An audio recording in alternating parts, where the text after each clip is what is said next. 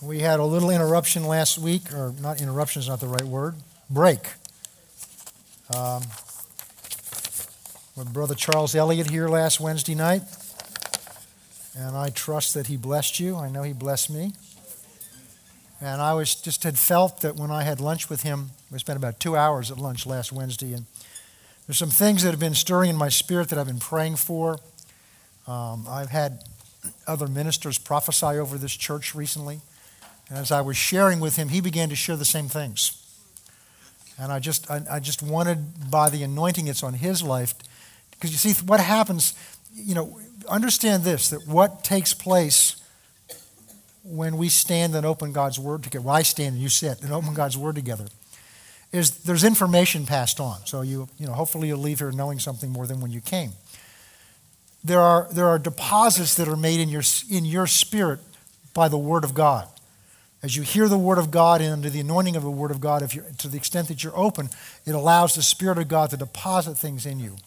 But something else happens also. It's very important. That's why a sanctuary, we call it a sanctuary. A sanctuary means a place of refuge, but it's also a place of dwelling. When the Word of God is spoken in this place under the anointing of the Spirit, something goes into the spirit realm also. You understand there is a spirit realm out there that what you see, feel, hear, and touch is not everything. In fact, that's just temporary. There's a spirit in this room right now. There are beings other than you and me. There are angels in this room. We don't believe that there are any demonic forces in this room, but there are spiritual beings and they affect our lives. They try to affect our lives. The Bible is very clear about them. Jesus talked about them. The devil wants you to laugh at them and make fun of them, dress up like them on Halloween so we don't take them seriously. But the spirit world is very real. It's where you're spending eternity. And so, but when we, the word of God is spoken under the anointing of the Spirit, those words go out into the spirit realm because God has given us as man, man I don't mean just males, but man in this earth, authority in this realm. Now, man turned around and gave it to the devil. That's why 1 Corinthians 4 4 says he's the God of this world. That's why when he went to Jesus and offered to give him back the authority of this world, the Bible calls it a temptation. He must have had something to give in order for it to be a temptation. But when Jesus died for you and you came to Christ, you changed kingdoms. The Bible says in 1 Corinthians 1:13 you were transferred out of the dominion of darkness, that's his domain, his rulership and into the kingdom of God's beloved son. So we're members of another kingdom. That means we've been given back the authority. That's why it is so important what you say out of your mouth. Because God has authorized you and given you authority to declare things. Jesus talked so much about the words. The Bible says a lot about the words that come out of our mouth. Proverbs talks a lot about it. It says you're destroyed, or may your, your life or death are in the power of the tongue, your tongue. And when you speak words, they are going out into that spirit realm with spiritual authority. And, and uh, either angelic forces or demonic forces obey your words. And I'm saying that in the context is this is a sanctuary where there's prayer that goes on in one form or another every day. This is a place where word, the word of God is declared into the atmosphere. And I'm saying that that's why I asked him to speak last week, because there's a different anointing on his life. And when he spoke those words under that anointing, I believe that things that had been spoken here before, there was an anointing to speak those words out. So, whether we all understood everything or not, different people understood different levels of it. But what was important is those words were spoken out. And what it's like is if you if you've you know we don't understand it nowadays because our our uh, uh, our rooms that you know we have gas heat it heats up water pipes and things like that. But in the old days they had had had in the fire, old fireplaces they had gas heaters and they had gas outlets for the for the lights. And if you turned that gas on and didn't light it, what happened is the gasoline fumes would fill the room up. And then if somebody came in and struck a match, it's kind of like that. The atmosphere is getting charged. It's getting charged. It's getting charged. When it gets charged enough, It just takes a little spark and whoosh, the fire of the Holy Ghost, the power of God to demonstrate Himself. And as we were singing that second to the last song about God, how great God is, was stirring in me is I've said this to you before, we have no idea how great God is. Oh, we can read in the Bible and we can say, yes, he's a great God. But everybody that has ever experienced him in the Bible falls flat on their face. They can't stand up in his presence because of the glory and the power of God. Praise God. And I believe, I know we're going to get to see it. Praise the Lord. Did you find Romans chapter 4 yet? All right. What we're talking about is faith. And in Romans chapter 4, I'm going to read through it in a second, but I want to explain to you why we're going through this. In Romans chapter 4 is, to me, the clearest explanation of the basic elements of faith. And the reason we're, you know, we've talked about We've been studying faith since sometime early this summer. We've talked about what faith is. We've talked about what faith isn't. We've talked about how to release our faith. We've talked about how to develop our faith. We've talked about all those things. But now, what we're going to end this discussion, this study with, is, is understanding the, the, the, the basic elements of faith. And the reason for that is because most people, when they run into a situation in their life, a crisis, whether it's an, an, emergency, whether it's a need for healing in your body, whether whatever it is that you need to go to God for and exercise your faith for, it's always in response to some situation. Because you apply your faith in a situation. Because what faith basically is, at its very simplest form, is simply taking God at His word. Believing God means what He says and expecting that to happen in your life or in that situation because God said so in spite of what you see. That's really what the basics of faith is. And so, but what happens is we get into, the, into a situation where we're going to apply our faith and we just start, we don't know what to do. And so we just start doing things because we're waiting to feel some emotion or something. And it's kind of like, you know, trying to throw, it's, it's kind of like trying to thread a needle with spaghetti. You know, there's just no direction to it. And I used this analogy, really two of them. Pilots, when they fly an airplane, they could have flown in a particular airplane 10,000 hours. They could be the only pilot that ever flew that airplane. But when they get in that, in that cockpit of that plane, they pull out something called a checklist. And they go through that checklist because they want to make sure that everything they're supposed to do before that plane takes off is done, even though they may have written the checklist. Why? The checklist is not bondage to them. It's simply a reminder to make sure that the basic things that need to be done in order to fly that plane safely have taken place. The other example I've used for you is I've told you this story several times before, but it just to me it fits so clearly. Is you know I went went a number of maybe a year or so ago into a into a Starbucks for coffee, and as I said, when I I drink my coffee just black, so they love me just a black coffee, small, it's easy.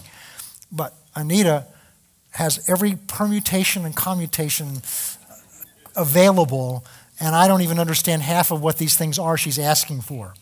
And I asked him one day, because I heard other people asking for these different combinations in a different order, and I said, How do you keep that straight?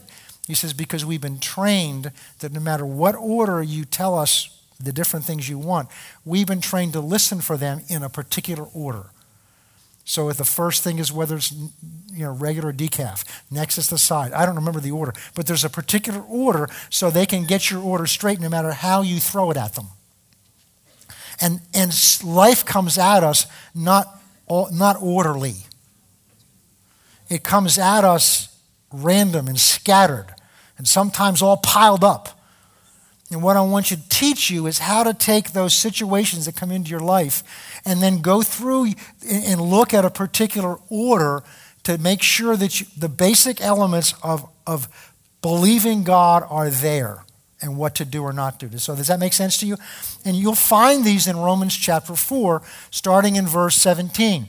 Now, we've talked about this before. Paul is discussing faith here because in the first three chapters, he's explained that we're saved by faith in Christ, by, by grace, by faith in the, in the gift of what Christ did for us and not by our works. Now he's going to explain to them what that faith is that we're saved by. And so this is he's using Abraham as an example of that. And of course, Abraham was the man back way back in Genesis starting in chapter 12, that God approached and God said to him, As far as I'm concerned, I've made you a father of many nations. And what we find as you read the story of Abraham is that didn't happen right away. When God spoke to Abraham the first time, Abraham was 75 years old, his wife was 65. They were both past childbearing age. Not only that, Sarah was barren. When she was in her childbearing ages, she still could not conceive. So there's three strikes against them being able to have a child. He's too old, she's too old, and she's barren. And yet God said to them, He made a promise to them, As for me, in other words, from my side, I have made you a father of many nations. That's in Genesis chapter 17. And what we're going to see here is a discussion of what Abraham does with that promise. So I'm going to read through this passage and then I'm going to go, we're going to go through the elements. We've already covered two of them, so I'm not going to spend a lot of time on those, but I'll show them to you as a review. So we're going to start in verse 16 here. Therefore, it is by, of faith that it may be in accordance with grace. In other words, God's using faith to deliver this grace to us so that it might be according to grace. In other words, not earned, but it's a gift of grace, so that the promise might be sure, certain or sure to all the seed, not only to those who are of the law, but to those who are of the faith of Abraham, who was the father of us all. Verse 17. As, as it is written, A father of many nations have I made you in the presence of him whom he believed, God, who gives life to the dead and calls those things which do not exist as though they did who, contrary to hope, in hope believed, so that he might become the father of many nations, according to what was spoken, so shall your descendants be. Not being, and not being weak in faith, he did not consider his own body already dead. Now, not dead, die dead, but dead in the sense of in, unable to produce life. In other words, he was impotent at that point. He could not produce life. Um, being weak in faith, did not consider his own body already dead since he was about a 100 years old, nor the deadness of Sarah's womb, he did not waver at the promise of God through unbelief, but was strengthened in faith, giving glory to God, being fully convinced that what God had promised, he was also able to perform. So we've been going through this and breaking it down. And the first thing we've looked at, and I've done a little PowerPoint thing here. So if you bring up the, okay, bring up that first element. It's to locate the promise of God. Now, where that is in here in these scriptures is in verse 17. It says, As it is written, that's the promise. I have made you a father of many nations. When we first looked at that, we went back and we looked at that f- promise. We located where it was in, John, in, in, in uh, Genesis 17, and we saw where God said, As for me, that's from God's side, I have made you. Not I'm going to someday. As far as I'm concerned, I've already made you a father of many nations. That's the promise. So the first thing is you've got to be able to locate what is the promise that God's made that I'm putting my faith in. Because your faith has to be in something He said, otherwise, it's blind faith, and blind faith is no faith. Because the essence of faith is you're taking God at His word. So you've got to know what the word is you're taking Him at. So they say, Well, I don't know what the promise is. That's your responsibility. That's why you've got a Bible. That's why you've got to spend time reading it and in order to help you, we've got a number of books in the bookstore that are designed to help you locate the promise that you need for your situation. And we've talked about the fact that if you can find it in that Bible, unless there's something that specifically says it does not apply to you, every promise in that Bible is yours. Because God's written it to you, and all you need to do is believe it. So you need to be able to go back and to locate the promise that God has made. That's the first step. Now show the next one. Then you've got to know the one who made the promise. As it is written, a father of many nations have I made you, in the sight of God, even God who can, who can raise the dead and cause things into being that have never existed before. So, what Paul is saying is the God that Abraham put his trust in, he knew something about him. Because you can only trust someone's promise to the extent that you can trust them. Are they able? First of all, there's two things you need to know about that, the one that promised it, because the promise is only as good as the promiser. And there's two things you need to know about them. First of all, can I trust their word? Because just because people make a promise doesn't mean they intend to keep it. Right? We've all know that by bitter experience. But there's another problem. Just because somebody makes a promise and they intend to keep it doesn't mean they're able to. Sometimes, and some of us have done this, we make something called a rash promise, which means we've made the promise out of our emotion. And so we, we, we, we promise somebody something because we feel for their situation and we desire to solve it. And then later on, we think back on it and say, oh my goodness, I don't know if I can do that. Or it may be that you can do it, but circumstances have changed and you're prevented from it. For instance, suppose you made someone a promise that they were moving on Saturday, you say, I'll, pro- I'll be there at 9 o'clock and I'll help you move. And you, and you are able to do that, you intend to do that, but on the way over, you get a flat tire your car breaks down. And by the time you're able to get somebody to come there and fix your tire, it's too late. The moving van's already gone. So you were intended to do it, you had the ability to do it, but circumstances put it beyond your ability. All three of those are reasons why somebody may make a promise to you and they don't keep it. Which is why in Numbers 23, verse 19, God makes a very important statement to us. It says, God is not a man that he should lie. A lie is when someone tells you a promise and they don't intend to do it. Nor is he the Son of Man that he should repent. That word just means change his mind. So that word means, so God's not a man that he can lie, nor does he change his mind.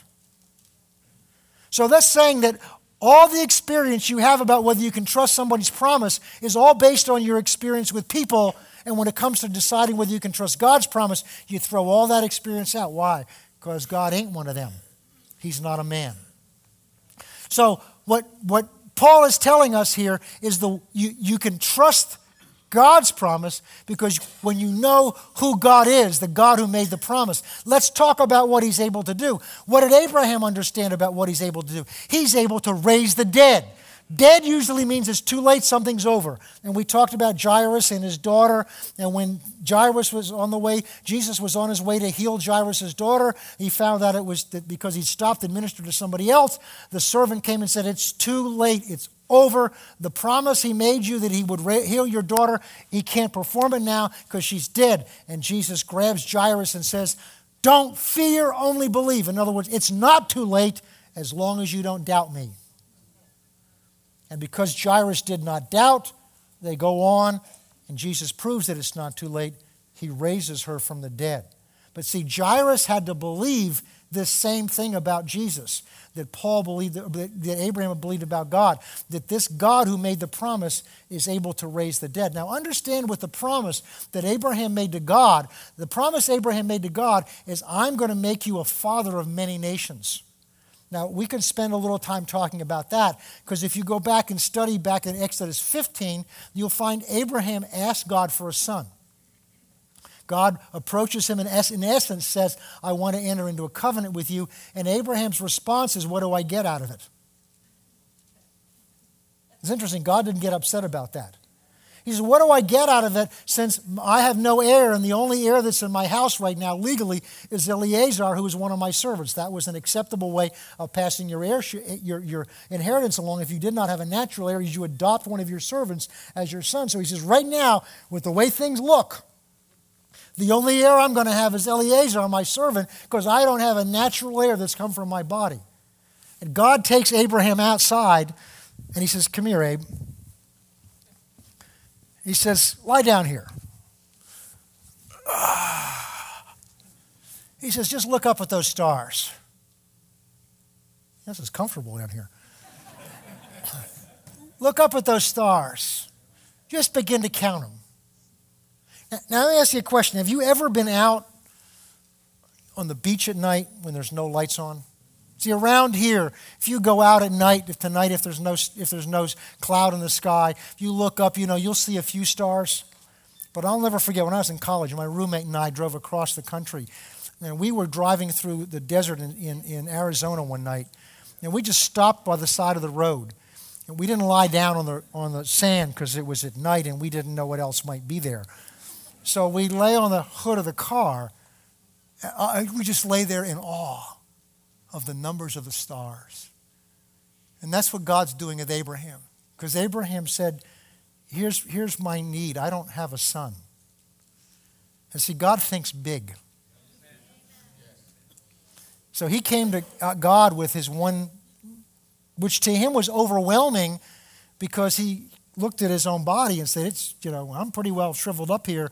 She's not doing too well either. And she was barren all along.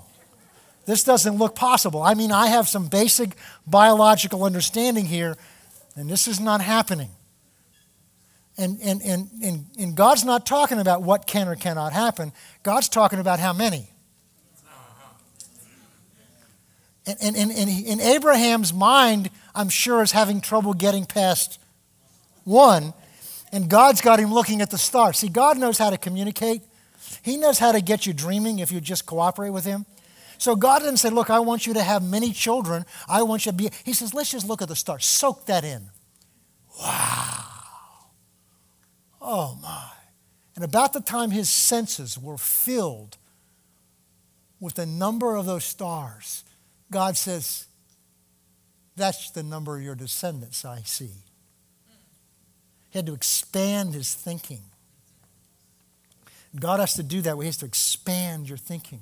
Why? Because we forget that the God who made the promise to us is the God who hung those stars in the sky.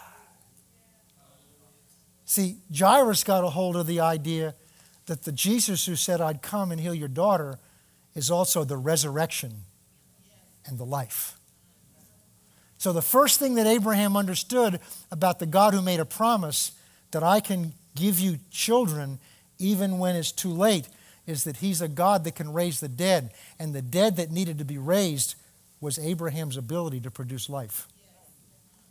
Because what happens here is God brings life out of Abraham and Sarah where there was no natural ability to bring life. See, that's what God's done with you. 1 Corinthians chapter 1 says at the end, chapter 2 says at the beginning, and you were dead in your sins and transgressions. Separated from God, goes on to say later on, and without hope in this world. We, we were dead, separated from God, with no ability to produce spiritual life in ourselves. But verse 4 says, But God. But God. The Amplified says, In order to satisfy the great and intense love with which He loves you, made you alive together with Christ Jesus. He made you alive. That's why he prays earlier that God would open the eyes of our understanding, that we would see the, the, exceeding greatness of the power that God displayed towards us when he raised Christ Jesus from the dead. Because the same power that he displayed when he raised Christ Jesus from the dead is the same power it took to make you alive unto God. That power is still in you. So the promise that God made, the one that made the promise to God, is a God who's able to raise the dead. And that's exactly what Abraham needed. He needed a God that could take his, his dead uh, organs and make them able to produce life again. To take his wife, who was barren, who could never produce life, and make her now able to produce life. And God's thinking of millions of descendants. And Abraham's still back on, I don't know how this one's going to happen. Because if you go through and read the story, Abraham didn't exactly believe this right away. In fact, he laughed at God. And then later, Sarah laughed at God. And then after about, after about 20 some years, they decided this wasn't working too well, so they decided to help God out. So Sarah came up with a scheme that Abraham could have relations with his, her servant, and that was a practice that was accepted in those days. And then, and, and so he did, and now he's, he's producing some life because she gets pregnant, and, and, and now Sarah begins to resent her. So they bring this son who's named Ishmael, they bring him and present him to God and say, See what we did? We took your promise. Now, this is very significant. We took your promise. No, here, oh, this is good. We figured out what you intended to happen. Your intention was that we have a son. And, and trusting you alone isn't working too well. So we're going to find out another way to get the same result that we know is your will. So we're going to take things literally into our own ability. And they did. And they produced this son, and they brought him to God, and they presented him to God, and said, See, oh, that Ishmael might live before you. God's answer was not pleased. He was not pleased. He said, No, I said, You're going to have a son, and you're going to have him one way and one way alone, and that's by simply taking me at my word and believing my promise. And it was still a period of time before they came to that place. And finally, when Abraham he appears to Abraham, just before he comes to destroy Sodom and Gomorrah, he makes this promise. He says, When I come to you again, which was nine months later, you will hear the voice of a child crying. and That child will have come from you. And at that point, Sarah laughs. And there's much more that he did. Now, it's interesting because we're going to see verses in a few minutes, maybe not tonight, we're going to see verses that are going to tell us that, that Abraham, that, that, that he did not waver in unbelief. And I can go back and show you at least five events that I would consider wavering. But you see, it's where he ended up, is where God is testimony of him. See, it's not what you went through to get there. God doesn't count your failures and your stumblings and said, oh, I don't think they're ever going to get there. God takes the final result when you get there and stamps that on eternity. He says, and they didn't waver in unbelief. Oh, he's so good. He's not sitting up there counting your failures and saying, that's one too many. I'm giving up on them. I'm going to go find somebody else. He's a father. I know with our children, when they learn to walk, every time they fall, I get them back up again, brush them off, and say, Here, go at it again.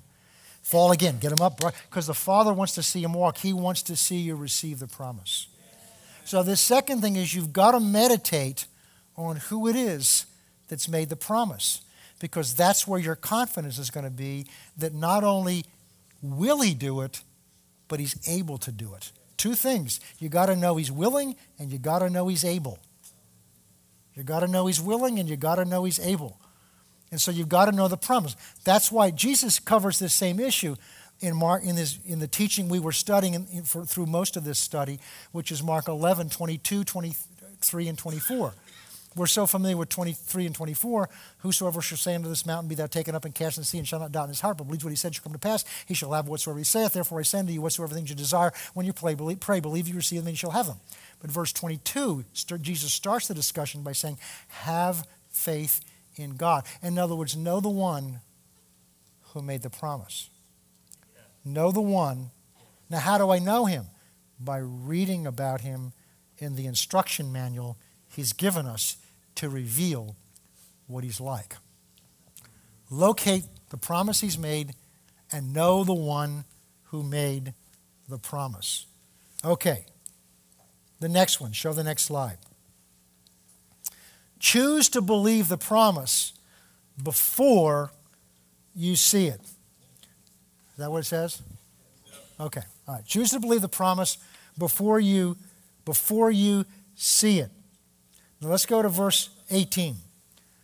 Who, this is Abraham, contrary to hope, in hope, believed.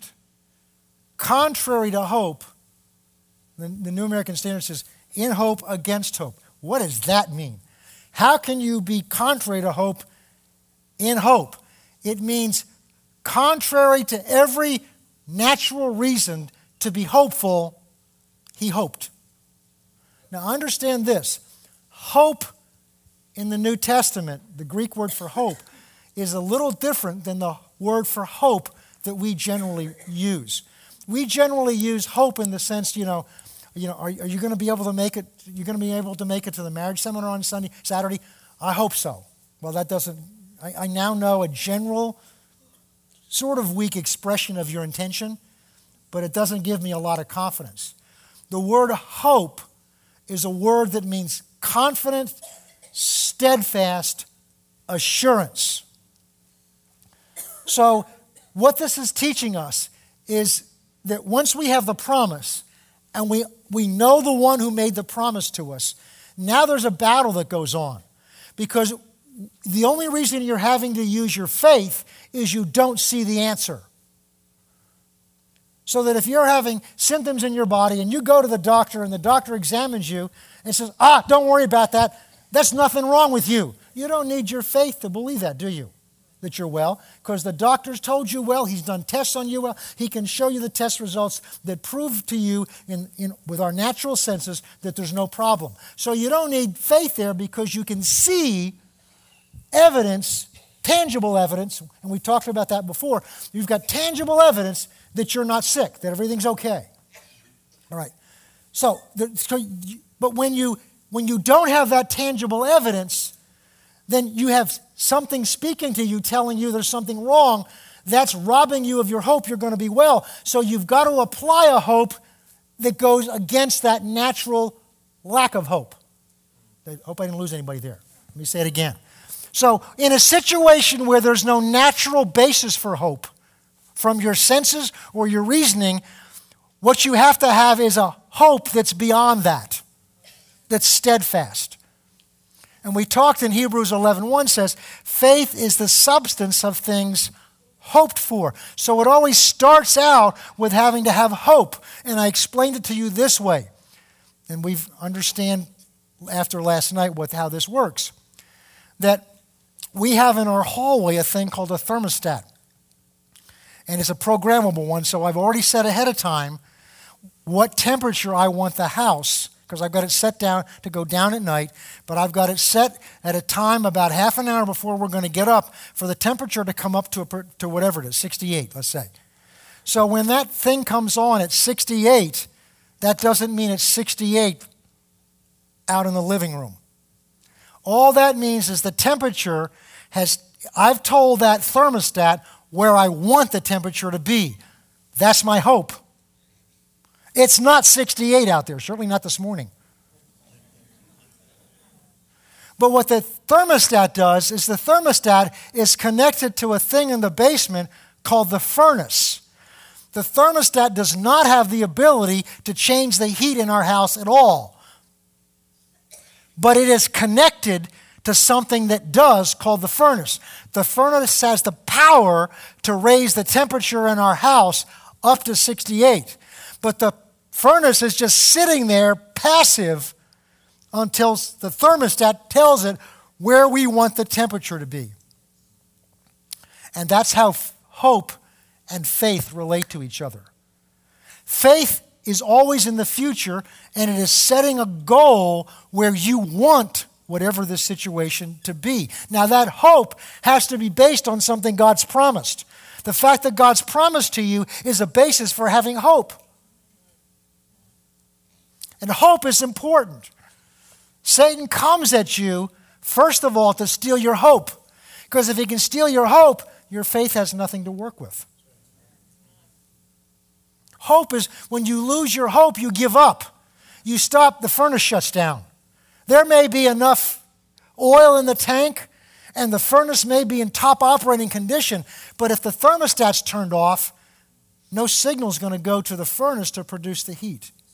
And if your hope is gone, then you will have, even though you may have enough word in you, you won't activate it because you'll have given up. And that's what the enemy's often after. If he can get you to rob you of your hope, then whether you've got faith or not won't matter.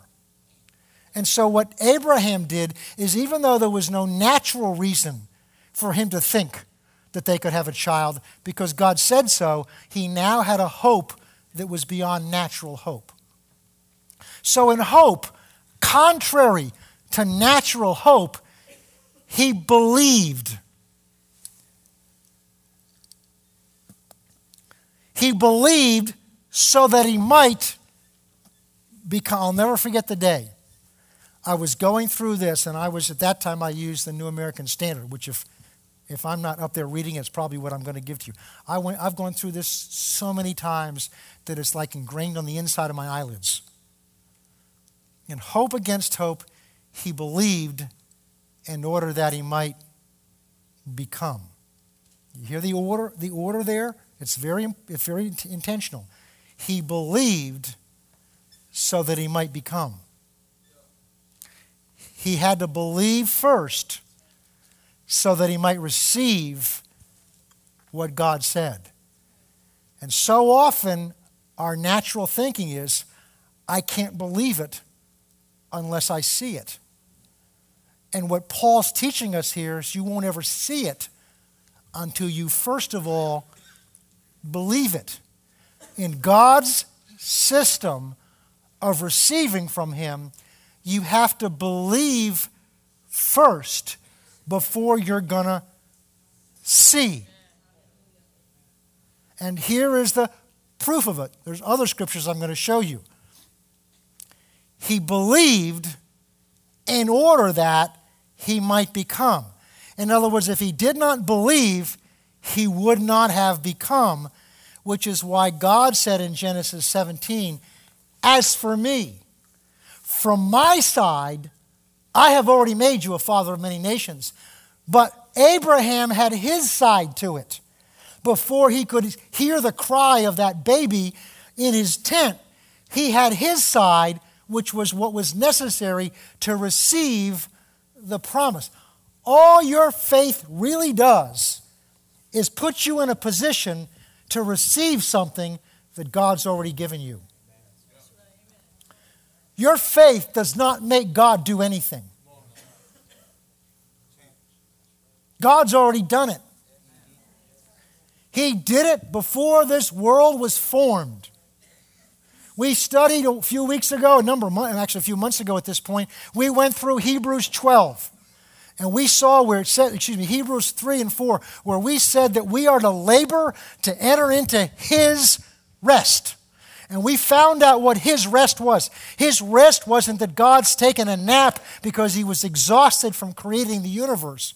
We saw that he's not resting because he's tired, he's resting because he's finished. There's nothing more to do. And what we are to do is we are to enter into his rest. Not rest because we're tired of standing in faith. We're to enter into his completed work. He completed your salvation and everything that's included in it, everything you're ever going to need. It was completed when Jesus went to that cross, and it was completed in the mind of God before the earth was formed. So, from God's side, He's already given it. How come I don't have it? Because there's your side. And it's not simply because God's standing up there says, Look, I want them to prove themselves. I want to put them through a test and see if they'll really trust me. No, it's by the very nature that where God's created all this exists in a spirit realm you can't see. It's already yours, but because you can't see it, you're not enjoying it. So, how can I learn to enjoy something I can't see? By faith. Because faith gives substance to something you can't see that already exists. So it's faith is what is needed to receive something God's already created. He created it when He made His promise because it came out of His mouth. He created when He came out of His promise, but in order for you to receive it, you've got to believe that it's yours. And that is an act of your will. It's not an emotion. It's the same thing Jesus teaches his disciples in Mark 11, 23 and 24. He says in 24, Therefore I say unto you, whatsoever things you desire, when you pray, when you ask me, Believe that you've already received it and you shall have it. Believe you've received it and then you'll have it. That's the order. Because you can't receive something you don't believe is yours. You can't receive it because you can't see it. So you've got to believe it's yours by the eye of faith, not by your natural eye. Believe that you receive it, and you shall have it. He believed in order that he might become according to what was written. In other words, according to what the promise. So he still had to believe it in order to become what the promise was.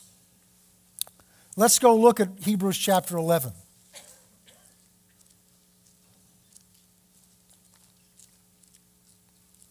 So once you know the promise, and you've spent time, and we'll talk a little bit about this next week, you spent time meditating on who, who it is that promised it, then you have a choice to make. And this is the first thing I want you to see it is an act of your will, it's not an emotion. So many people are judging whether they're in faith or not by how they feel. If that's true, then it would not be fair of God to, condemn, to condemn people to hell because they refuse to believe in Christ. The only thing that's fair is if you have a choice in what you believe. You're following me? Yes. Because somebody's, well, I can't believe. That's not true. Oh, that's too hard for me to believe. That's not true. It is an act of your will, which is why God can be fair and hold you responsible, because the only thing He's fair and can hold you responsible for is acts of our will, our choices. And the scriptures you can go through. And it's people that reject Christ, that refuse to put their faith in Christ, it's referred to as disobedience. And if you go through Hebrews chapter 3, he talks about their refusal to enter the promised land. They came back, it's called unbelief in one scripture in that section, and then it's also referred to as disobedience. Unbelief is disobedience, it's a refusal to believe what God said. And see, emotionally, it doesn't always feel that way. Oh, it's overwhelming, but it's a choice you make of what you're going to believe. And so you've got a promise. You now know who it is that's made this promise to you. That's really all you ever need to know. Which is why it's fair for God to require us to believe. Because to choose to not believe is to say, I don't trust his the God, I don't trust the promise he made, or I don't have confidence in the one who made the promise. I mean, bring it down to you. If you give your word to somebody and they laugh at you and say, I can't believe that, that is not just a statement about your word, it's a statement about you and what they think of you and their confidence in you. So, contrary to hope in hope, he believed in order that he might become. Hebrews 11 1. That's what we turn to. Now, faith, and this, we've talked about this before, is the substance of things hoped for, the evidence of things not seen. Faith makes tangible. That's what the word substance means there. Some words, some translations you'll see confidence. It's the word, Greek word hypostasis. And it is translated in some places confidence. But I've gone back and studied the, the, the basis of that word, and it comes from a medical term that was used to describe what happened when they took, when they took fluids and they sat them in a, in, a, in a jar for a while, and they found that what happened is solid material in that would begin to settle to the bottom, and there would be clear liquid at the top.